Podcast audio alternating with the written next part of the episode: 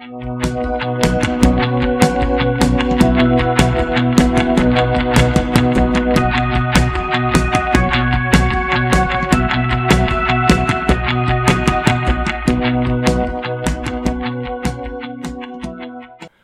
迎收听中场休息第四十三集，我是 Peter，我是 EJ。哎，我们两个是今天是在这么特别的地方？对啊，今天声音有点不一样，因为我们今天来到的呢是新店的房子共同工作室，大家可以上 Facebook 上面搜寻，还有 IG 上面好像他们也有粉砖，就是一个专门。呃，做给大家办公啊，然后现在多了一个录 podcast 的工，这是我们两个第一次在那种非体育的环境录音，因为之前在 Hito 大联盟的那个工作室录音，对后来还去深藏棒鞋的办公室，对，今天来到这么文青的地方，会 有点不习惯，会不会不好笑？那为什么今天要来到这么特别的地方？因为我今天邀请了一位资深的大前辈啊，是谁呢？呃，洪斌哥，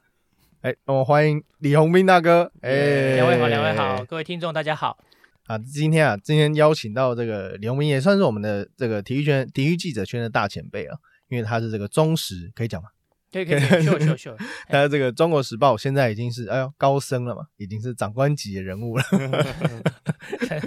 老了不就是这样？是资深的棒球记者以及足球记者。哎呀，今天非常重要，就是讲到足球，因为他呢，因为这个世宏不，因为这个洪斌哥呢，跟世跟我们另外一位业界的。呃，足球界的前辈世宏叶世宏大哥，他们出了一本叫做《台湾足球六十年》。嗯，那这一本书呢，我拿到第一个感觉就是很重，一点二公斤，一点二公斤，一点二公斤，有称过。我的天哪，一点二公斤，这个是超级精装版来着。那你们当初，假如说你们在是搬书的时候，有没有觉得很痛苦？为什么要出这么重的书？我我我有我有球界的朋友，然后就跟我说他。到了书店才发现这本书这么重，嗯，而且蛮有趣的。他本来说他想要买三本，嗯，然后后来他发现他到了，因为因为在实体通路现在所谓的折扣都是比较大家原本也不不见得掌握那么好哦，可能网络上网络的折扣，然后到了实体的时候，他发现可能他去的那一家是没有 discount 的，嗯，嘿，然后他就说哇。那个如果没有 discount，他然后他还要带三本回家，这样加起来就快四公斤了。他就说，他说他就先买一本原价的，然后另外两本回家之后再用网购的方式，因为一开始新书价大家知道就是七九折嘛。嗯，哦对，所以的确，当然呃精装本的话，这个呃是出版社当时我们有开过一个行销会议，然后他们就。把它定位在做一个精装本，嗯，哦，那当然像民众这边应该也很了解，可能他们设定上面觉得说，这本书应该是希望是一个像是有收藏价值的书，哦，因为足球的历史，然后里面刚好呃最后的照片资源用的还蛮丰富的，所以把它装订的感觉上是比较有重量一点，也让我们觉得说。哎，它也是承载了台湾足球的历史，希望它是一本有分量的书。嗯，这个台湾足球的历史啊，就跟这本书一样重啊。那个无论因为其实从因为这本书之所以会这么大的篇幅，其实非常多是照片的。对，因为照片，呃，这本书总共是四百多页，嗯，那照片其实总共就有三百张左右。三百张。哎，对，那呃，所以后来的话，包括出版社在这个这到底，因为一般来说，应该照片跟我们的篇章应该要尽量的结合，所以，可是你现在，想见，如果三百多张照片散进篇章里面，你可能。呃，翻每两页就是就是变成是图片，那又可能会影响你在阅读上面的一个连续性。所以后来的话呢，诶，出版社这边就决定说，那把一些精彩的图集直接放在前面，等于一开始六十四页，你可以就是把这样子图片式的这样浏览过去。那我觉得，呃，足球在台湾可能不是所有的人，尤其是国内足球这一块，可能大家梅西啊、C 罗啊、哇贝克汉啊。都觉得好像朗朗上口，可是台湾足球可能不是那么了解，所以一开始我想用图像的方式，对于大部分的人来说啊，你可能就可以比较容易去进入到这本书。那红明哥一开始怎么跟赤红哥两个人就是就是协助好说，哎，我们两个来做这本书？呃，其实一开始事实上是呃。凯基银行的董事长魏宝生董事长，那他近年他也是在推动梦想足球的一个计划，然后也有跟陈柏良合作，包括他们成立了台湾呃，就是陈柏良的足球公益信托。那所以最早是魏董来找我，他说他希望能够有这样一本书，哦，那刚好是他，因为他就是一九五八年出生的，就是这本书我们设定这个六十年的一个起点哦。那那一年的话是刚好台湾刚好中华民国呃我们的中华队呢在亚运的时候是拿到了金牌，男足的金牌，然后而且是卫冕成功哦。那这个魏董就觉得说，其实他六十岁了，他后来说他他想要 留下一点东西哦。那现在既然在很努力在回馈足球的话，他觉得其实。六十年过去了，那这个是应该是有个蛮有意义的一个切入点。所以一开始的时候，我们是就从这样子来发动。那只是说，真的这个这个议题真的是蛮大的。所以我一开始一开始我们最早设定是三个月要截稿 哦，三个三个月我要写十万字。所以就我当时，但当时就觉得说，呃，这是一个你你觉得有责任，你好像也不能 say no 的一个邀约啊，因为。呃，这本书我们的版税呢，就是回馈到陈柏良足球公益信托。那柏良每年年底他的职业赛季结束回到台湾，他办一些呃精英足球营，然后呢还有办这个高中的足球邀请赛，就是用在这上面。那我觉得呃，毕竟在我跑足球从二零零三年到现在，那有这样子的机会，我感觉上我跟台湾队长陈柏良一起在回馈足球。那我觉得这个事情，作为一个我可能也自诩为一个足球员来说，很难去拒绝。那只是说这个工作真的是不小，嗯，对，所以老实说，一开始三个月要把这个十万字写完的，这个差得非常远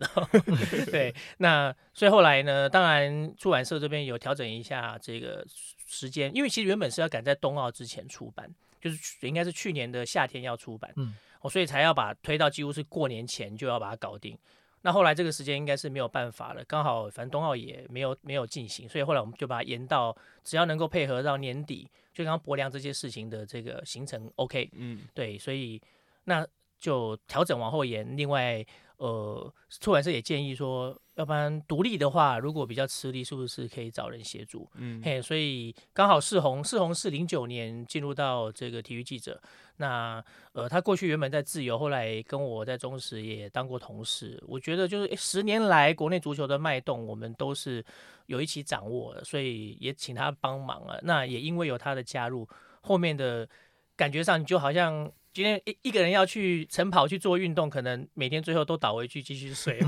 有一个人说：“哎，一起去跑的话，我觉得就有那种感觉。”那一开始就东西分下去之后就。顺畅许多了，最后就很开心能够完成。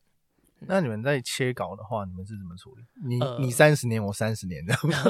因为稿子的话是这样子，就是最早整个大纲是已经都拟出来了，所以基本上世宏切入的时候，就是说，哎，哪一些东西是他觉得其实他现在处理没有问题，比较适合。所以后来我们大致上有一个东西，就是说，其实比较历史性的，因为我前面可能已经有处理了，那可能还是以我为主。可是，包括近年来，因为我们里面提到的篇章，还有近年来在这个少年足球啊基层的一个蓬勃发展，所以后来这一部分相当程度就是说，哎，让世宏去处理这一块哦，包括像我们有这个雅马哈 Cup，嗯，然后国小世界杯等等的这一些哇，在国小的赛事很蓬勃哦，那已经都是有差不多踢了快十年的历史，那世宏就去做这方面的一个深度的报道，哎，然后放在书中，然后还有。再加上有一些呃甲组球队的世宏也有来做处理，这样子。那时候是你先截稿还是他先截稿？呃，对，其实这也蛮有趣的。我看这个果然是 出版业的业界的那个业界其实原本照理说的话，世宏的东西是比较少。那我们在去年上半年的时候敲定的时候呢，大家知道去年上半年就是疫情嘛。哦，那我们在体育界来说那时候很多赛事都没有了，嗯，应该是很少有赛事能够进行。那世宏因为现在他出来创业，成立这个哇塞的哦，这一个呃也是一个运动的媒体，所以老说去年上半年没什么生意，所以那时候时间上面我们感觉上都还算 OK。然后后来下半年开始紧锣密鼓的时候，其实他的他就是全台走透透，所以后来的稿子变成是最后是我先完成，然后但是呃出版社催我，然后。我就说好，我交稿，然后他们就说，哎，那那个世宏的呢？我说哦，我再我再催一下。其实其实我也很不好意思，因为世宏是我请他帮忙，那我也知道他非常忙碌，嘿，所以就好像这个我变成是那个我是二包有没有？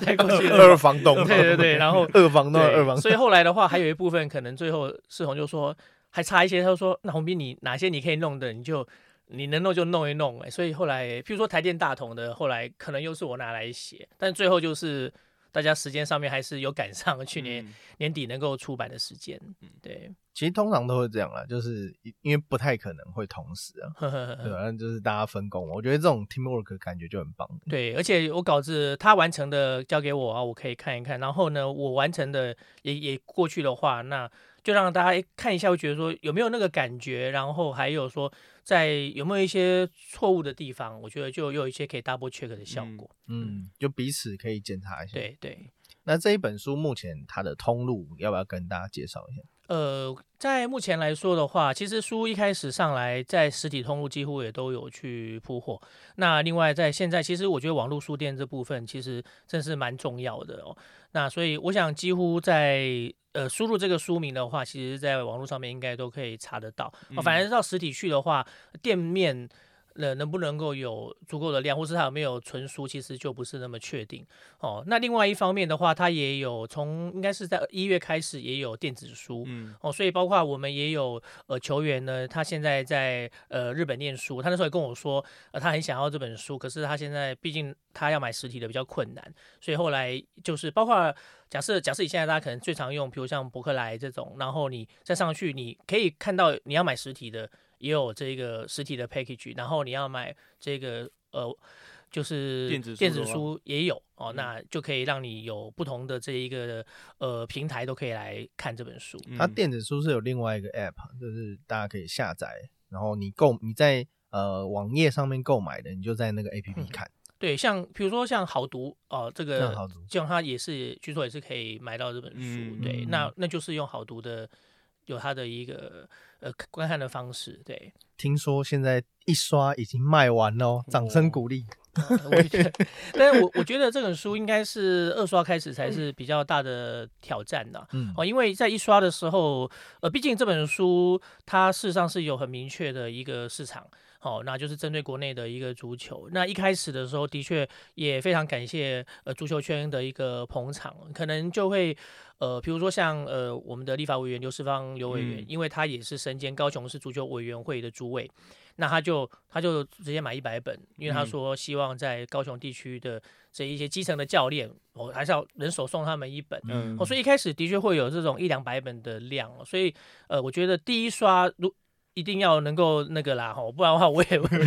对拍高台。对对对，那对，但是我觉得后面的话细水长流，就是希望我们希望能够达成的。那因为呃，我们希望这本书，因为它的版税事实上是会回到陈不良足球公益信托，那这希望它可以成为一个正向的一个循环。也就是说，如果如果你对台湾足球有兴趣，你想了解一下历史，然后呢，你也想帮助一下台湾足球的话，那我觉得它就是一个很棒的工具。嗯，这要。套一句老话，我自己也有带，我也当那时候会买了一本，因为这本书说实在，光看它的标题就觉得非常不容易。对，因为你要知道，台湾人其实不太注重历史这种东西，而且台湾人不太注重足球。嗯，这个就是等一下我们要谈的。对，因为毕竟要在这个，我们就是四年封一次嘛，四年问一次那一句，请问是什么呢，Peter？你今天你支持哪一队？你是哪一队？还有。什么是越位？就只会问这些，然后四年后忘了。好，OK，我们今天到下一个话题啊。这个因为呃，其实，在台湾像刚刚讲的，台湾足球并不是那么的盛行。那其实洪斌之前呃，主要是担任棒球线的记者，而且洪斌的摄影也非常非常好。那在台湾身为一个足球记者，在这个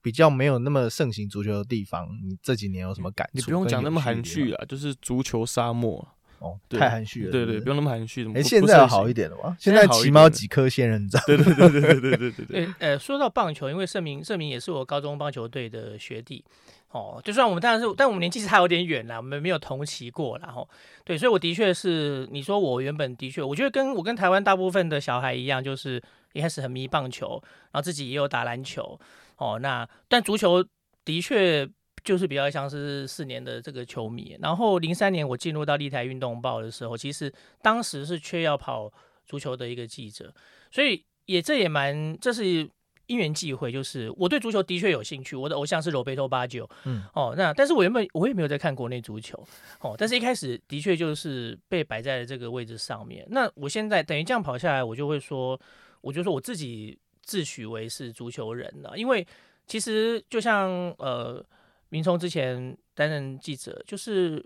这些人脉，这些人。有的就会觉得你是变成他是朋友了，你跟他们我们会有一些这个关系，革命情感对，然后你很多东西其实就是慢慢建立在这个上面来，比如说从一开始采访，然后呢，盛明明聪想我我拍照哦，那后来有机会可能也转播球赛，那我觉得我蛮 enjoy 这样子，就是说我喜欢运动，但是我可以有不同的面向，用文字写稿采访是呈现一种方式，我觉得蛮重要，因为以前。我能够知道这些运动，也是透过不管是转播或者是文字，有人传达给我，然后我才慢慢懂，然后感受到那个激情。那现在我可能变成那一个媒介，然后呢，你透过镜头去捕捉球场上面的东西，那又是另外一种美感哦。那当然，就棒球赛有机会，因为之前去美国采访也有幸有拍过王建民啊、陈伟英啊。那足球比赛的话，就我自己。就也也拍了蛮多照片，那也就是累积的这一些东西，刚好在呃这本书里面，所以照片里面当然刚好我自己有蛮大的一个部分，然后再加上呢，我包括中华足协啊、立台运动报啊，哈，那还有我们受访对象呢提供的这些照片的授权，所以才可以让这本书在图片上面也相当的丰富。嗯，那时候要照片都是你去要的吗？对，呃，基本上因为整个稿子我写到哪边，然后可能觉得说，哎。那那里面的哪一位受访对象，我可能想要说他有没有那个时候的一个照片哦。那这本书当然，呃，时间时间上面来说的话，它不会是均衡的，说六十年，所以每十年每十年在里面占的篇幅一样多，其实不是啊，因为毕竟在譬如说以照片来说的话，我的东西当然是近年的比较多，越往以前的就越困难，嗯，哦，然后呢，一样我在这边有这种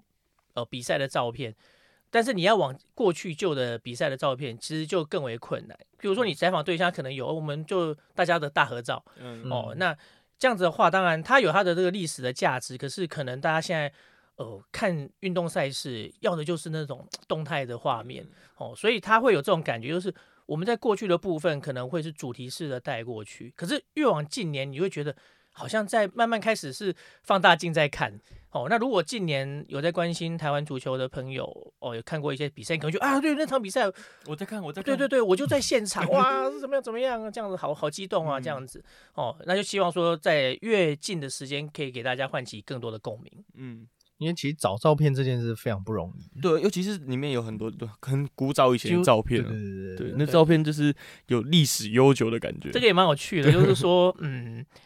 我自己以前照，然后呢，我我必须坦诚，我没有好好的去整理我的照片，它就是在我的硬碟里面。那笔电陆陆续续大概换了四台了吧，哈，然后所以后来就开始一一去找我那些当时的硬碟，有的是笔电拆下来的，有的是当时有这个外接的硬碟，然后就开始去搜照片。那我我大概会印象中我知道我有照片大概在哪里，但是最后要去找，然后包括我有一台电脑，其实。之前已经因为有一次播球的时候把咖啡打翻了，键盘整个泼下去，那台电脑就挂掉。然后后来我就一直觉得我中间有两三年的照片是一个 gap。然后呢，还好那台电脑没丢，我就把它拆了，然后硬碟抓出来可以读，就找到了我需要的一个照片。所以这点也是蛮有趣的。然后把这块补起来，对。这故事告诉我们，备份是件美德，这要经常备如如果大家真的。呃，以后有希望说进一步利用这些资源的话，之前的一个整理啊，分门别类真的是蛮重要的。嗯，那其实，在台湾呢，哎，我必须说，看完这本这本书，其实里里面谈到了一个东西，就是台湾人很喜欢讲的政治归政治，但是其实台湾足球跟政治好像很难脱离关系，而且坦白讲，有现在的荣景。其实政治力也推了一把，对不对？对，那当然，刚刚讲现在说现在足协的这个理事长是邱毅仁邱理事长，那大家知道过去他他就是被视为是一个政治人物啊。那但是其实他事实上他也是非常爱好这个足球的的的确确哦。那甚至他是每个，他已经超过七十岁了，但他每个礼拜三晚上都会去踢球哦。那当然，你大家可以想见，以这样的年龄，你要参与这么激烈的运动，可能能够参与的程度很有限。可是他很喜欢那种感觉哦，也作为一个其实是非常这个始终的足球迷这样子哦。那以过去刚刚呃明聪提到的哦，我们大家我有时候觉得大家讲足球沙漠，有时候不尽公允，就是说因为为什么足球会变成沙漠？可能跟我们的国际局势是有很大的关系。刚刚讲到足球的这个起点，这本书的起点，一九五八年，当时我们是有这个港脚哦来代表台湾哦。那在那个时候，因为香港就是全亚洲最早开始发展足球的地方，也是全亚洲最早开始有职业联赛的这个地方哦。因为毕竟现代足球是英国人发明的 哦。那可是后来呢，也是因为种种的一个局势，所以呢，其实一九七一年开始就停止了这个香港。让来来代表我们的这样子的一个合作哦，然后再到后来呢，其实就像我们呃联合国啊等等的中美断交啊，我们在国际上面体育的这一些呃单项运动协会也是曾经陆陆续续被这个中共给取代哦，包括在一九七四年的时候，我们就已经不是亚足联的会员，因为我们的会籍就直接被对岸取代，所以后来我们才会到了大洋洲去。那大家可以想见，因为当时亚洲杯已经都是这样在打，那。书中有提到，一九五七年的亚洲杯东区预赛非常的轰动哇，在这个台北田径场，两万人座无虚席，日本、韩国都来比赛。那那时候呢，我们在这个以港脚为主的阵容之下，拿到了代表权，最后进到了世界杯的会内赛。后来再我们再也没有进过亚洲杯会内赛了。哦，那在那时候的话呢，其实后来我们就被迫去打大洋洲的比赛。大洋洲那时候还没有大洋洲国家杯。那纽澳呢？身材太高高大很强，我们也打不赢。那打不赢。对纽澳以降的话呢，又没有合适的对手，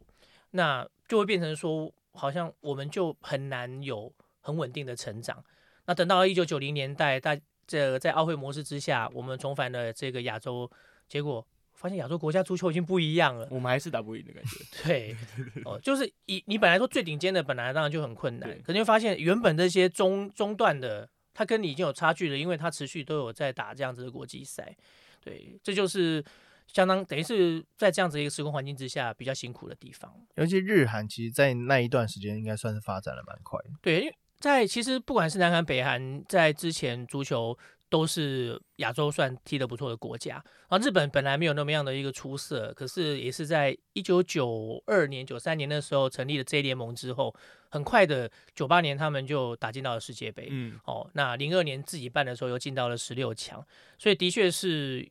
非常有明显的一个成效。哦，那以国内的部分的话呢，一九九零年中华职棒成立，那在当时是几乎是。吸了大家所有人的一个注意的，不管是球迷，我觉得就是国球的地位就是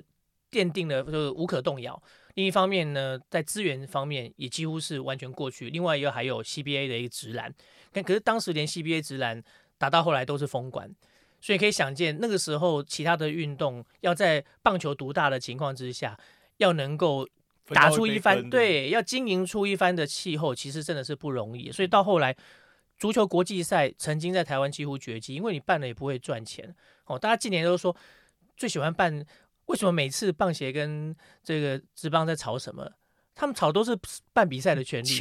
对，因为在台湾办棒球赛就是会赚，一定会赚哦。那办其他比赛，大家就哇很困难哦。这就是在当时也很明显的一个差别，所以变成说足球我们有曾经男女足也都有辉煌的一个成绩，女足曾经是亚洲杯的一个三连霸。可是到中间那段艰苦的时期，然后等到后来，的确是有了不小的影响。嗯，刚洪明哥讲到女足嘛，跟其实这边这本书里面有很大篇幅会讲女足，那怎么会想要着重这么多在女足上面？哦，哎，其实应该应该还是男足的部分比较多。嗯，哦，因为基本上这本书就是一二前面两章就是一篇男足，一篇女足，然后呢，呃。结构上面都是有点像是以时间下来，但是因为我们有把几个关键的球员，比如男足有这个里外的好手，我们就把他拉出来，有也每个人写他的故事。哦，那女足的话就是以一个一个旅外的传承的角度，然后从呃以前过去周台英去过这一个德国，去过日本踢球，然后到近年我们有一些球员努力的走出去哦，所以两边的呃结构上面其实是蛮类似。那整体来说还是男足的篇幅比较多哦。那女足的部分呢，其实呃特别要提到，当然是因为 在一九七零年代尾声到一九八零年代的时候，呃我们的女足是。拿过亚洲是拿亚洲冠军三连霸的哦，那在那个时间点，其实也跟我们国际局势很辛苦的时候是有关系的。所以你可以去回想到那个时候，除了我们少棒扬威之外，其实女足那时候曾经在这个出去的，不管是访问比赛等等，是百场比赛不败哦。在那个时候，的确是对于我们呃要建立我们的这个自信心呢，要在国际这边能够走出去。其实扮演蛮重要的一个角色，所以在这种情况之下的话，这个女足的部分哦，本来就觉得说，其实要有蛮重要的一个篇幅去把它给凸显出来的。嗯，因为其实相较于其他的运动，可能是男子好，然后再来带动女子。可能足球这边好像其实女子运动在一开，女子足球在一开始就已经奠定了蛮好的基础。对，而且在那个时候，因为书中还有特别提到的一段故事，叫做台北的奇迹哦。那这段故事我事后去看的时候，其实觉得非常的感动。就是说，在呃时间点是一九八一年，哦，那其实在一九八零年代，从一九七零年代尾声，我们就开始办世界足球邀请赛。那时候还没有世界杯女足赛，世界杯女足赛第一届是一九九一年，那奥运的女足是一九九六年才开始有第一届，所以那时候我们已经是办。这个世界女足邀请赛，就是相当程度来说，那个比赛也有它的一个分量，有点像是世界杯的前身。对，那我们是很早开始就是发展女足，应该是这样讲。那一九八一年的时候，刚好是中华民国建国七十年，七十岁的一个，所以当时是扩大举办该届的这个世界女足邀请赛，就排在十月，都要讲光辉的十月 哦。然后呢，当然当时足协一定尽可能的要去邀请国家来参赛，那。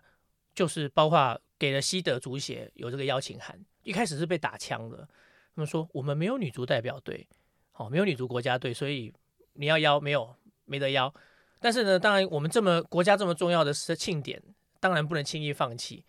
再邀就说那没有国家队，你就派城市队，对，就其他的俱乐部队这种的。所以后来把这个邀请函辗转到了他们的冠军队。好，那可以可以，可是他们要来，结果足协不出钱。他说：“这不是正式比赛。”哎，我们在讲西德嘛？对，你可以想，对啊，因为西德这不是说，哎，这不是台湾是这样子，不是西德的女足，现西德国的女足后来是拿世界冠军的。嗯，哦，你现在讲的话，你就觉得西德女足、德国女足这个太强了，没什么，根本连摸都摸不到。对对对，还有还有，我们现在有多少东西是我们讲到德国的时候会觉得，哎呀，台湾比德国还骄傲？我觉得不太容易啊。我觉得德国真的很多方面很让人钦佩，他们做事的态度等等。可那时候的确是这样，他们的女足事实上在德国到了这个一九七零年代之前，他们是就足球就是男生的运动，那女生不不给你踢球是这样子的。结果的那一支球队后来他们只好自己募款啊、打工啊，终于是飞到台湾来，结果真的是踢得不错，还拿了冠军。然后呢，我觉得重点是来到台湾之后，他们看到这个比赛一个月的比赛，三十万人入场。在北中南打，也就是他们来了一个这个小岛，就远东的小岛。结果这里的人非常非常喜欢女足。那你想想看，对于他们原本并没有获得支持来说，是非常大的一个刺激跟鼓舞啊。所以后来回去之后，其实德国女足的国家队很快就有了。然后到一九八零年代的尾声，也开始有了欧洲杯的女足赛。哦，那现在当然这个欧洲的女足已经跟我们不可同日而语了。可是回想这段历史，包括了。哦，非常我们的这个球后周台英呢，后来也都是到了德国去踢球，也就是踢这一支当时这个代表来台湾比赛的球队。哦，那这回想起来，我觉得这段就会让我觉得，嗯，看我们台湾在女生的这个平权上面，其实可能是走的非常前面，这是让我很骄傲的地方。嗯，包括其实现在的女足发展也不错的。对，那近年，但最近我们有。呃，最重要的任务就是希望可以打进二零二三的世界杯女足赛，哦，所以我说这本书我们希望回顾了过去，然后把握当下，另外就是展望未来那女足的话，因为这一次二零二三年的世界杯是第一次要从二十四强扩军到三十二强，那所以呢，在亚洲的部分呢，其实是呃，而且这是纽澳是主办，那纽澳洲基本上现在是在亚足联，所以他有主办权之后，他就他就不用去占这个直接门票。那亚洲其实就有五张的直接门票，那大家来算一算，中国大陆，然后南韩、北韩、日本，嗯，你就会发现，哎呀，第五张是 open seat，嗯，哎，那第五张基本上，老实说，泰国啦、越南呐、马来西亚，哦，对，马来西亚的女足还好，对，那基本上我们，因为你看现在中华女足在亚洲的排名，其实刚好就在第八名，哦，那换句话，这是一个你今天往前要去抢第五，而且这第五是不含澳洲哦。哦，所以是不是感觉上当然有机会哦？对，这不像过去，过去你基本上你不打赢哦，前面讲的这五强你是不可能进到世界杯的，所以这是一个非常好的机会。然后即使没有拿到直接门票的话呢，亚洲还有两张席位可以去参加十强三的这一个类似我们的奥运六强一最后的资格赛，还有这样子一个洲际的一个附加赛，所以这是我们重返世界杯最好的机会。那中华女足。非常早开始来发展。一九九一年第一届的世界杯，我们有拿到参赛权，我们甚至在十六强的比赛能够打进到八强。那可惜之后再也没有进去过了。那这一次的一个扩军，我觉得是我们最好的一个机会。然后呢，甚至如果这个我们引以为傲的这个有个历史光辉的项目，如果我们打不进去，我觉得那才是危机啊。讲完女主，其实男主在书里面有另外一个故事，我觉得蛮有趣的，就是大同足球队。嗯哼，大同足球队他们有以前最早的时候有一个背号不重复的传统。对，我觉得这个故事蛮有趣的。红面要不要跟大家分享？当然，我们大家看足球比赛嘛，然后呢，守门员就一号嘛，吼，然后呢，这种进攻核心就是穿十号嘛，吼，比如说对，然后大空翼啊，马拉多纳，然后罗贝托巴吉奥啊，吉达呢，大家都穿十号，然后前锋呢，哇，就穿箭头穿九号，罗纳尔多就穿九号，哦，然后像这个 C 罗跟贝克汉这种就喜欢穿七号。我们走走边路出身的，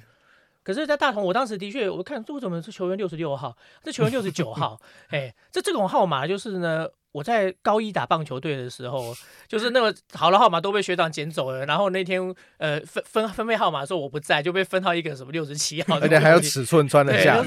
这是什么练习生吗？你穿 L 的吗？这件给你，这件给你这样，Number sixty nine，对，所以就哎，怎么会是这样子？哦，不像后来那。那伊朗的五十一号 是因为被更红了，不然的话，足球比赛应该不会有人穿这种号码。而且甚至我们打正式国际赛，比如说人家规定登录二十三个人，就是只能穿一到二十三号。哦，那当然大同这种是属于俱乐部球队，然后他们有这样子，他们当时就是号码不重复，等于你每个人进到球队，然后呢，你这次领这个号码就是你专属的。然后大家就说，那那那那如果一百零一个是不是要写一零一？又很奇怪。他们后来就在下面加一个加一个横杠。哦，就让大家知道他这是百位数的哦，所以你看到零一，然后下面一杠就是一百零一位这样子。对，那只是说到了后来，因为呃，后来因为他们要去参加这个亚洲的这个俱乐部的赛事，然后人家又是有这样子的一个号码的规定，就是你只能穿几号到几号。那在这种情况之下，可能大家要变成他们要做两套球衣等等的，所以后来才停止了这样子的一个历史。不过也是蛮可惜的，因为原本也是球队的一大特色。嗯，那他们最后面延续到几号？他们那时候说好像应该有两百出头，两百下面是两杠，对对，我两条杠的，一线三星等等之类的。对，因为一般。我们看什么 NBA、MLB，他们都是会很小心，因为像我们不是有时候球迷都会讲说，像塞尔提克啊、洋基这种历史悠久的球队，你背号根本 快不能用了。对啊，就是像洋基队个位数的号码，上次说好像已经没有了。对，洋基队已经都全部都签翻了。对，然后对啊，像贝比鲁斯是三号啊，Lu Gary 是四号啊，对对，然后 Jody Maggio 是五号哦，Mickey Mantle 是七号。哦，Yogi Berra 是八号等等的，哎，九号好像还九号 Roger Maris 我不确定有没有退，好像也有，嗯，对，所以这些我觉得这个大同足球队这个是蛮有意，就现在回头看会觉得蛮有意思，因为他们毕竟是社会人球队，对。他们其实就是让你有一个归属感，就觉得哎，这个我我就是。几号几号？对，而且大同也是这种以私人企业来说，等于现存呢，在支持我们这种甲组顶级联赛球队最久的。哎，那因为另外一队是台电，那台电因为是国营企业，所以我觉得大同这一点还是有非常值得肯定跟鼓励的地方。那其实台湾男足在这几年，应该说，呃，我不好意思，应该这样说，就是从陈昌元开始，就吸引了非常大的目光，因为毕竟第一就是人帅嘛，真的是长太帅，而且这个故事就很感人，就是他是因为这个家庭的关系，然后还回来跟爷爷也有很好的互动，然后而且这个不计较所有的得失，然后回来打中华队，然后还有陈柏良，刚刚一直提到的陈柏良，他这几年无论是实力啊，还是场外的一些公益回馈。我觉得都对台湾的足球基层造成了很大的影响。是，呃，二零一七年的双十哦，中华男足跟巴黎的那一场亚洲杯资格赛，我相信对于我们近近年的这球迷应该都是难以忘怀的一场经典战役。那我在书中我特别形容，就是那场球赛其实到了中场前，我们的那一个追平进球是陈昌元哦，他右后卫上来，然后呢用他的左脚吊到左边门柱前面，然后陈柏良。上前去抢点了，电射把球打进去了。我我的形容，这是我们当代最杰出的两名球员的一个完美的合作，而且是绝响哦。因为那场球是陈昌元的这一个国家队的告别秀哦。那昌元的故事，我觉得真的是我在里面的，我觉得他的故事蛮值得一看，因为他是一个很完整的，因为他从一开始来台湾到最后他的告别赛，甚至还有回到台湾宣传他的一个呃纪录片的一个电影啊，其实是一个很完整的一个故事哦。那呃，他的确他是因为在这个玩游戏玩那个 足球游戏的时候被发现说这个，因为当时找到他的我们这个呃陈家明哦，对金罗拉，那他他说哎你怎么会姓倩呢？你该该不会是有这个华人血统？结果发现，因为昌元的这一个呃爸爸哦是就是台湾人，然后他的爷爷之前甚至是有做从事外交工作的哦。那陈昌元十岁之前的时候，爷爷在比利时是把他带大的哦。那他的妈妈是法国人，那到后来爷爷就回到了台湾。那所以其实他没有来过台湾，但他小时候是有爷爷在照顾他，然后然后来成了。呃，比利时的这个职业队的球员，那后来这个联系之后，当然台湾跟他招手，所以后来促成了他要代表爸爸跟爷爷的国家来出赛哦。所以他的处女秀当时对马来西亚的世界杯资格赛，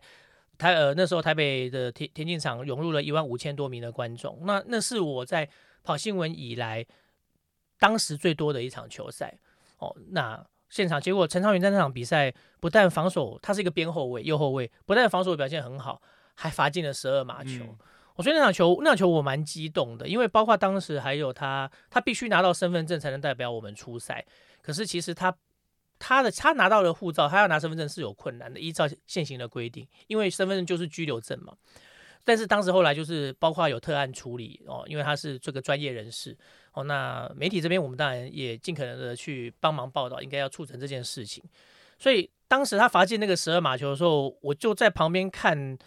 我我我掉眼泪。哎，我我事后也觉得这好像是不是很专业了。可是因为当时就觉得他超乎我们的想象，而且是因为当时原本陈柏良之前罚十二码有被挡掉，所以这时候教练怎么办？因为博良刚刚已经踢丢了，那你没有我以我们本土球员来说，谁比博良更有这样的分量？所以他就觉得说，请昌元上去踢，因为他是有职业的一个经验。结果陈昌元就把球踢进去了，他他自己也没有想到哦。那那那场比赛就是这么样的一个扣人心弦。然后隔天我在访问陈昌元，我做了一个专访，陈昌陈昌元也说他没有踢过这种比赛，他说队友在哭。球迷在哭，因为那场球我们我们主场获胜，可是两回合的比赛我们是被淘汰，所以就结果来说没没有成功，所以他家很多人就掉眼泪，觉得很惋惜。然后他就跟我说：“我看到你也在哭。”我我也觉得这个这个挺不好意思的，这边讲起来是有点害羞。你在拍照吗？那时候？那那那时候没有，那天没有拍照。对，然后呢，就是那个感觉就是，他就说，因为他踢职业赛，职业队就是这样，我今天踢完就会下一场。今天踢我踢不好，就准备下一场。今年球季结束了，就准备下一个球季。他说他没有看过这种大家都在哭的这种比赛，那这就是 国家队扣人心弦的地方。对，因为那场比赛其实我有同学去旁边观赛，然后回来跟我们讲说，是他第一次在台湾看到那么多比有那么多比赛之外，有唱台湾的台湾台湾，对对，那种很感动的感觉。对，就是我们有一群像就是叫做蓝风加油团的，在场边都会带气氛。可是狼那波追那边。就带什么对，但那场球就是一万五千人，然后呢，有人在带，大家自然就会跟。那那个整个气氛就就不一样了哦。那再到了这个一七年的这一场告别赛，那当时的话，陈昌元已经是他从比利时职业队已经退休了，然后呢，后来有在大概五月退休，那六月还有打了我们跟马来跟这个新加坡的亚洲杯资格赛，那那场比赛他还进球。那姑且是说他职业队刚退，所以他还在状态内。可接下来是十月要打我们这一场比赛。那我我记得赛前练球他下来，然后呃前一天的练球，然后我就问他说你怎么保持你的状态？然后他就说对，这是个问题，所以明天很可能是我的最后一场球赛。我觉得我当时真的就是愣住了，我说啊哦，然后呢怎么会呢？就是啊，因为非常 enjoy 看到他出赛。然后呢？但是他，我觉得他跟我说的考量让我无可去反驳他，因为他说，如果一个已经退休的球员，已经没有在打这个俱乐部比赛的球员，竟然还可以代表国家出赛，那这样太不专业了。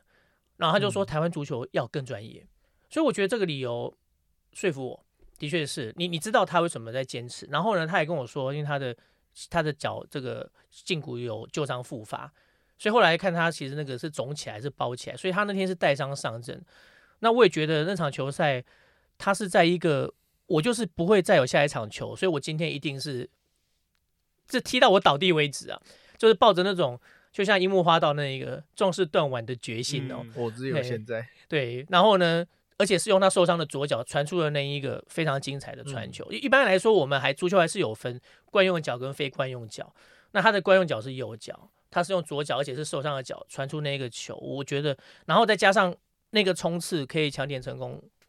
以我们国呃球员的一个身体素质，只有陈柏良这样的爆发力。对，那柏良的话又是另外一个，等于说在台湾，也许我们要说足球沙漠，竟然也可以有栽培出这样子的一个球员哦。然后不管是他踏出去到了香港去踢职业队，然后还是后来再到大陆。到现在他已经是有十年的时间在大陆的职业赛场，甚至在去年在我们书要完成的这个尾声，他也完成了冲超的任务。哦，他是帮助长春亚泰在这个中甲的比赛，最后拿到了身上今年的中超联赛的门票，也是完成了他的一个呃非常重要的一个里程碑哦。所以刚好作为这本书非常重要的一个合作伙伴呢，在后面还来得及加上这样一点点东西哦。也很开心能够看到他达成这个任务。刚刚讲到一七年那一场，就必须讲现在很流行的 slogan：这场我在。那一场其实因为我那时候带呃当时的女友，也就是现任的老婆了，她她跟另外其实那时候我们我们三个人跟她的朋友，本来我们要也是也是女生，本来我们是要去吃饭，然后可是我就想说陈昌宇这一场。这个我一定要去看，可前一天才知道，对不对？前一天才知道啊，然后就临时就决定说，那我们这个晚上就去去现场这样。然后呃人很多，不过位置还可以，就是因为毕竟没有爆，没有到爆。对，因为那个大家变成说前一天才知道这是他的最后一场球赛，所以我觉得那个声势就是有有一点点，因为这个还没有完全发散出去。对，而且。就比赛本身，因为我们对巴林前一场的客场，我们被电五比零，那那个我也有在现场，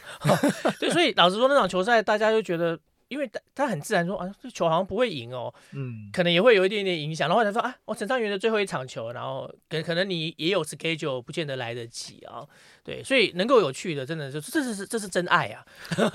而且这个。我们有一点迟到，然后大概快中场才到，然后那时候好像是一比零落后，幸幸好 OK 的嘛，对的，那场球看最后几分钟，九十秒。红明哥，那那一球你有哭吗？我我那时候是因为我手忙脚乱，我觉得因为呃，我那时候因为我也要负责拍照，然后我那时候要发即时，所以我一般就是我上半场。中场休息应该跟我们节目名称一样，中场休息十五分钟，我把上半场的战况交代一下，先发了即时之后，我等比赛结束再更新啊。如果没有赢，也不会很急啦哦。嗯，对。然后结果那时候就一比零啊，就是踢掉八十几分钟，我想说这样，然后突然之间我们就追平了，然后我就我就照相，我那些照片想说怎么办？我要怎么丢给里面的人？然后呢，那说谁谁有办法帮我改稿子啊？当我还在。一团乱的时候，我没有进第二球，所以所以我第二球的照片很可惜。我那个那时候是朱恩乐的头锤，哎，我就没有拍到，我就拍到他已经冲到球球迷那边去庆祝了。对啊，所以，但是就真的我就可以行，你看，因为我在现场做的情况，就想见我多那个时候多么的这个慌乱。然后 没想到就是连续两球，我们好像整个之间你说是风云变色啊，然后呢，突然之间我们就把球赛逆转了，那那种看运动比赛不就是这种？最微妙、最激动的就是这样子的一个时间点了。其实像棒球记者又面临到这种惨况，就是本来好像哎稳了稳了，哎等一下吃什么，然后就忽然一个逆转 炮，九局下半了两出局这种状况。对，那足球比赛有趣的就是说，足球就是只能一球一球追啊，嗯，你没有办法像呃我们今天来个三分打篮球赛，对不对？或者我今天来个满贯全垒打，哇，今天这场比赛就逆转了。足球就是这样，当你到了快九十分钟还零比一落后，你竟然想说。了不起追平吧，嗯，哦，就没有想到那场球赛真的是打出了我们的代表作。哎，那一场其实进了第一球，真的大家因为那时候零，我说刚刚说零比一落后，然后我就跟那个我的跟我的同伴说，其实上一场我们是五比零，嗯就是别就我们这场觉得不错了，我这场踢的不错，然后有机会就大家继续加油，然后后来呃追平，然后而且在大家因为其实大家说实在足球比较少看，要喊什么口号，我们其实也不是很晓得，就大家都一阵乱喊。然后就忽然间又进第二球的时候，那现场真的为之疯狂。对，然后后面后后面不好意思，我后面有坐了一个日本人，嗯然后那时候我们两个激动到我们完全不认识，然后竟然相拥而泣，然后他说恭喜你们，然后那时候真的是会感觉到那种足球为什么有这种很强大的魅力。我觉得这是很不可思议的。对，而且巴黎那时候世界排名就是一百二十名以内，所以那场比赛成为我们赢过在现行的这个制度之下世界排名最高的对手。哦，所以那场球也因为那场胜利之后，后来我们排名也一度是进到一百二十名以内，那也是创下了我们历史最高的一个记录。所以那的确是一个可歌可泣的一战吧。应该说那一场，呃，我觉得从。因为毕竟足哎，我一种每一种文化建立，它都需要它的过程啊。但其实大家可能哦，觉得足球就是国外人在玩的运动。但经过了呃陈昌元来以后，然后再加上二零一七年这一场，大家会觉得哦，台湾足球好像不是我们以前都会耻笑说哦。总共才几百个国，总共才一百多个国家，我们排一百多名。但其实大家都看得到那几场比赛是非常精彩的，嗯，而且它是可以凝聚人心，而且好死不死还在国庆日，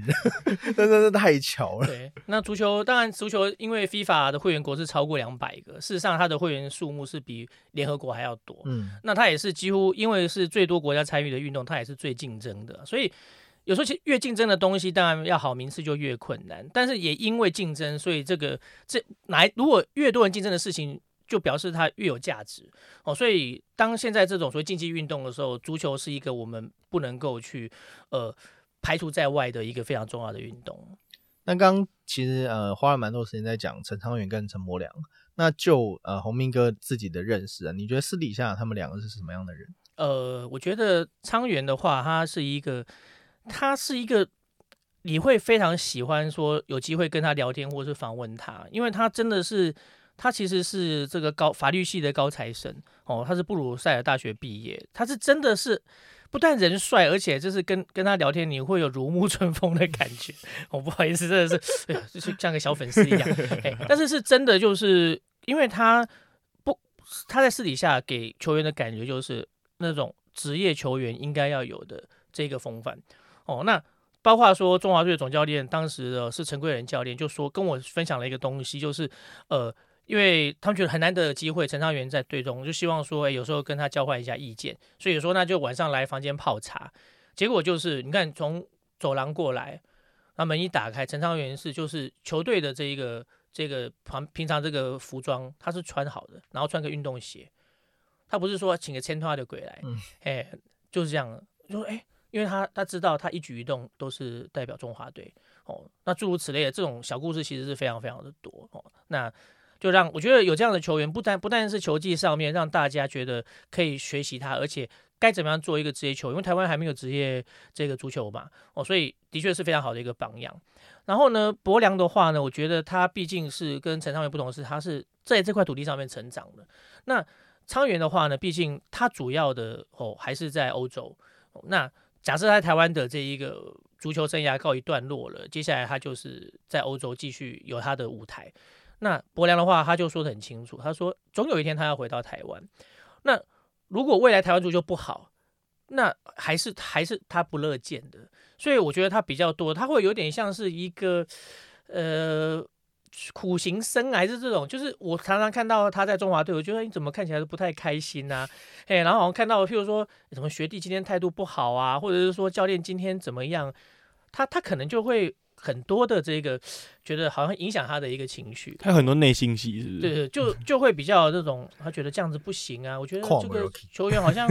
新一代的，好像没有那种。像要冲出去的这种决心呐，哦，大家好像是不是太安逸了？可能会烦恼很多这种事情哦。但我觉得，呃，我有时候也跟他说，你要看看看人家昌元啊，昌元如果来的话，他他因为他要做这件事情，所以这些什么枝微末节他不会管的哦，他不会来说，哎呀，怎么中华队现在训练还是这么这个。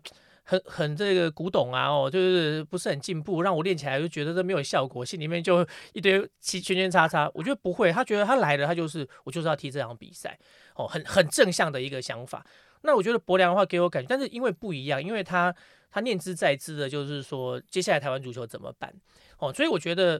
值得一看的，除了他场上之外，后续他在做的这些事情，其实是我们希望说他不只是现阶段呃台湾本土。最出色的足球员，那也希望未来他也可以继续扮演更多的一个贡献，然后来让台湾足球有所改变。那他在跟呃国内的行销公司在做这些公益活动的时候，你有参与过吗？呃，对他基本上这几，包括他第一次跟这个魏董去碰面的时候，然后呢，其实当时呃，当然他的经纪人就是张宪明嘛，哦，那宪哥就带着他刚好去拜会魏董，那也是在这个呃双十之后。哦，那其实原本博良已经从前一年开始就有在办这个足球营，那就是说希望找魏董看能不能够这次一般来说我们找说冠名赞助啊这样子，可是那时候给我的感觉也就是魏董直接就跟博良说，陈博良你不要你不需要找品牌，你本身台湾队长就是最好的品牌，所以他在讲的很清楚一个一个例子，他说以他这个在金融圈的角度，如果你今天你找了。一家银行当你的这个赞助商，那就不会有其他银行在当你的赞助商，因为大家是竞争者。可是如果今天以博良是这一个品牌的话，你就不你不用有其他品牌，因为其他的人家支持你的时候是在你的品牌下面。我觉得这个 idea 其实是也让甚至是告诉陈柏良说，你要把自己看得更重一点，对，你要把打响自己的一个品牌，包括说为什么要成立足球公益信托，以他的名字。就是希望有这个号召。如果我今天，因为以魏董他知道说很多的企业家现在不见得要把他的财产留给自己的儿孙哦，他可能觉得，哎，我今天在社会上面有我关切的议题，我希望就是捐钱让他更好。如果喜欢足球的，是不是过去你可能觉得那我要怎么帮？如果说你觉得哎陈柏良很优秀，他的理念我支持，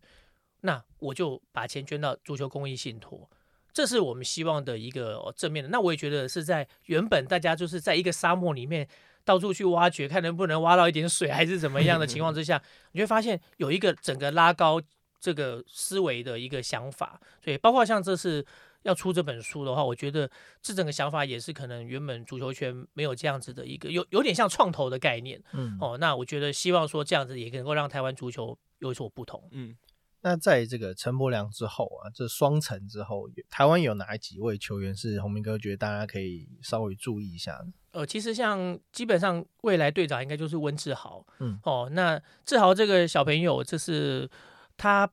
呃，不管是在球场上面的一个表现，然后他很冷静的一个头脑，还是他私底下这个待人处事，其实我觉得都是也是非常好的一个榜样。哦，那事实上在呃柏良应该是在二零。一三年的时候，我曾经到大陆去看他比赛，那刚好他的球队对上温志豪跟陈浩伟的球队，所以那次刚好可以去看。结果那场球赛，呃，温志豪的高中教练也到现场去看球，所以我可以说，如果是这个小朋友如果做人不成功的话，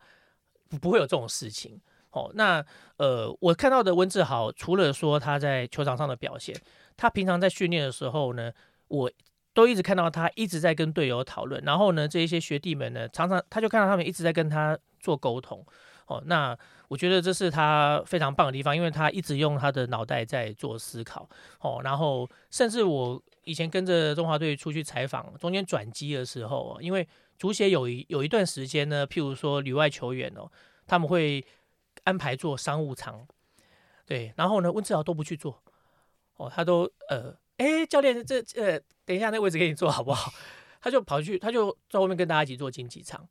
那我就问他，哎，怎么那个？他就说，哎呦，难得有机会啊，可以跟老这个老队友们聚一聚啊，就可以再聊聊天，那多好啊，对啊。然后我觉得这就是他让我觉得很钦佩的地方，也是很喜欢他的地方。对，所以我觉得如果接下来博良，因为他的年龄也到三十二三岁了，那。如果要交棒的话，我觉得志豪绝对是最好的一个接棒人。嗯，对啊，其实呃，应该说，我觉得台湾人的个性可能就是这样，就是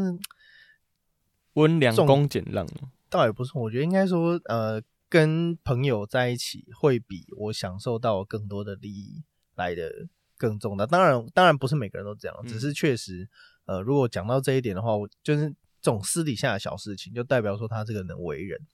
那我我之前有一个奇，应该算奇遇嘛，不是那个唱歌的奇遇，太老了，有人知道吗？嗯，我我之前在咖啡店的时候，呃，有一位爸爸他来找我，然后说说，哎，听说你以前是体育记者，嗯，然后就跟我问一些问题，说他小孩现在在踢足球，然后这个有经，就是等于爸爸也很支持他了，就是也帮他去各找人呐，然后帮他去找资源什么，因为他家呃小康，但也不是很有钱。然后我问了一下，原来他小孩就是呃袁永成，对。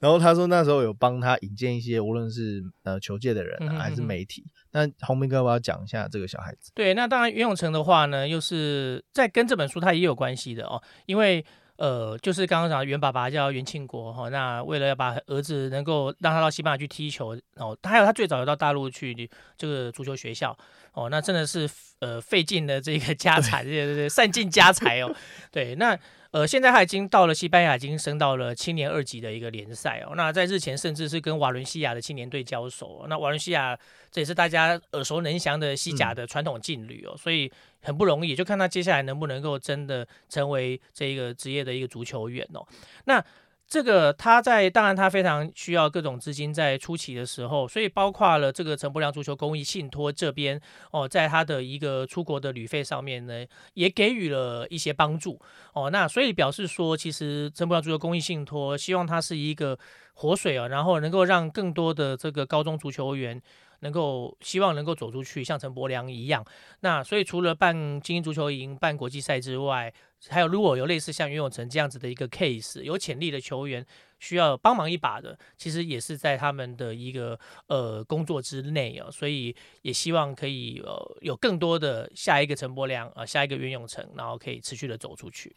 对，也想要看到更多陈柏良，更多的袁永成。那就是要来购买这一本《台湾足球六十年》了。是，拜托大家，拜托大家。最后面还是要打一下书，没错。对，除了打书，我们还要打今天的这个我们的录音室。哎，洪明哥，这个专业的媒体人，您觉得今天的录音室怎么样？我就感觉还不错啊，就在这边觉得有自己的一个空间，对，然后那个不太会受到外面的一个干扰，对。嗯，因为过去我们中场休息在录音的时候，都呃普遍来说录音状况比较困难。你觉得我们听众会不会开始想念乐色车的声音？会吗？我们已经很久没有乐色车了吧？还是旁边都是屁孩飙车的声音？还是嗯后置可以上一下？看你要乐色车还是警车？应有尽有。那今天我们再呃介绍一次今天的录音室是房子共同工作室，然后它在呃新店，那距离捷运站其实也不远，对吧？大家有空也可以来这边办公，呢或者是有其他的 podcaster 也可以来这边呃做一个租借。那其实呃这边环境非常的清幽，我本来以为其实它生意还不错，外面我们隔着玻璃呢。就可以看到有些人在那边办公，对，而且附近车位也挺好停的，对。然后如果要坐捷运来也挺方便的，没错，嗯嗯，对啊，这是一个好地方，对。不过我们中场休息呢，就需要一些呃，也是需要一些赞助，不然每不总不能每个礼拜花钱租录音室。好了，不过这个难得请到红壁哥，当然是要以最高规格来接待一下。那也希望大家能够支持这一本《台湾足球六十年》跟。它承载的鸡一样重的一本书，那第一刷已经卖完了，接下来呢，呃，还有更多的计划，我们也期待，呃，无论是洪明哥还是世宏哥等等，所有台湾喜爱运动、喜爱足球的人都可以来为我们做继续的接掌，对啊？这个买一本书就可以救一个小孩子，你看多好，太沉重了吧？太沉重了，然后这个非洲捐血救命的。谢谢大家，谢谢大家。好，谢谢。那这是中场休息第四十三集的播出。那喜欢我们听喜欢我们节目的听众朋友呢，都可以上 Apple Podcast、KKBox、Spotify 等各 Podcast 平台收听我们的节目。那在 IG 以及 Facebook 上面都有我们专属的粉丝专业，都可以上来陪我们聊聊天。那呃，我们这一集播出的时候呢，下面回复购买链接，对，就是要你买买买起来。哦，我是 EJ，啊，我是 Peter，啊，谢谢各位的收听，谢谢，拜拜，拜拜。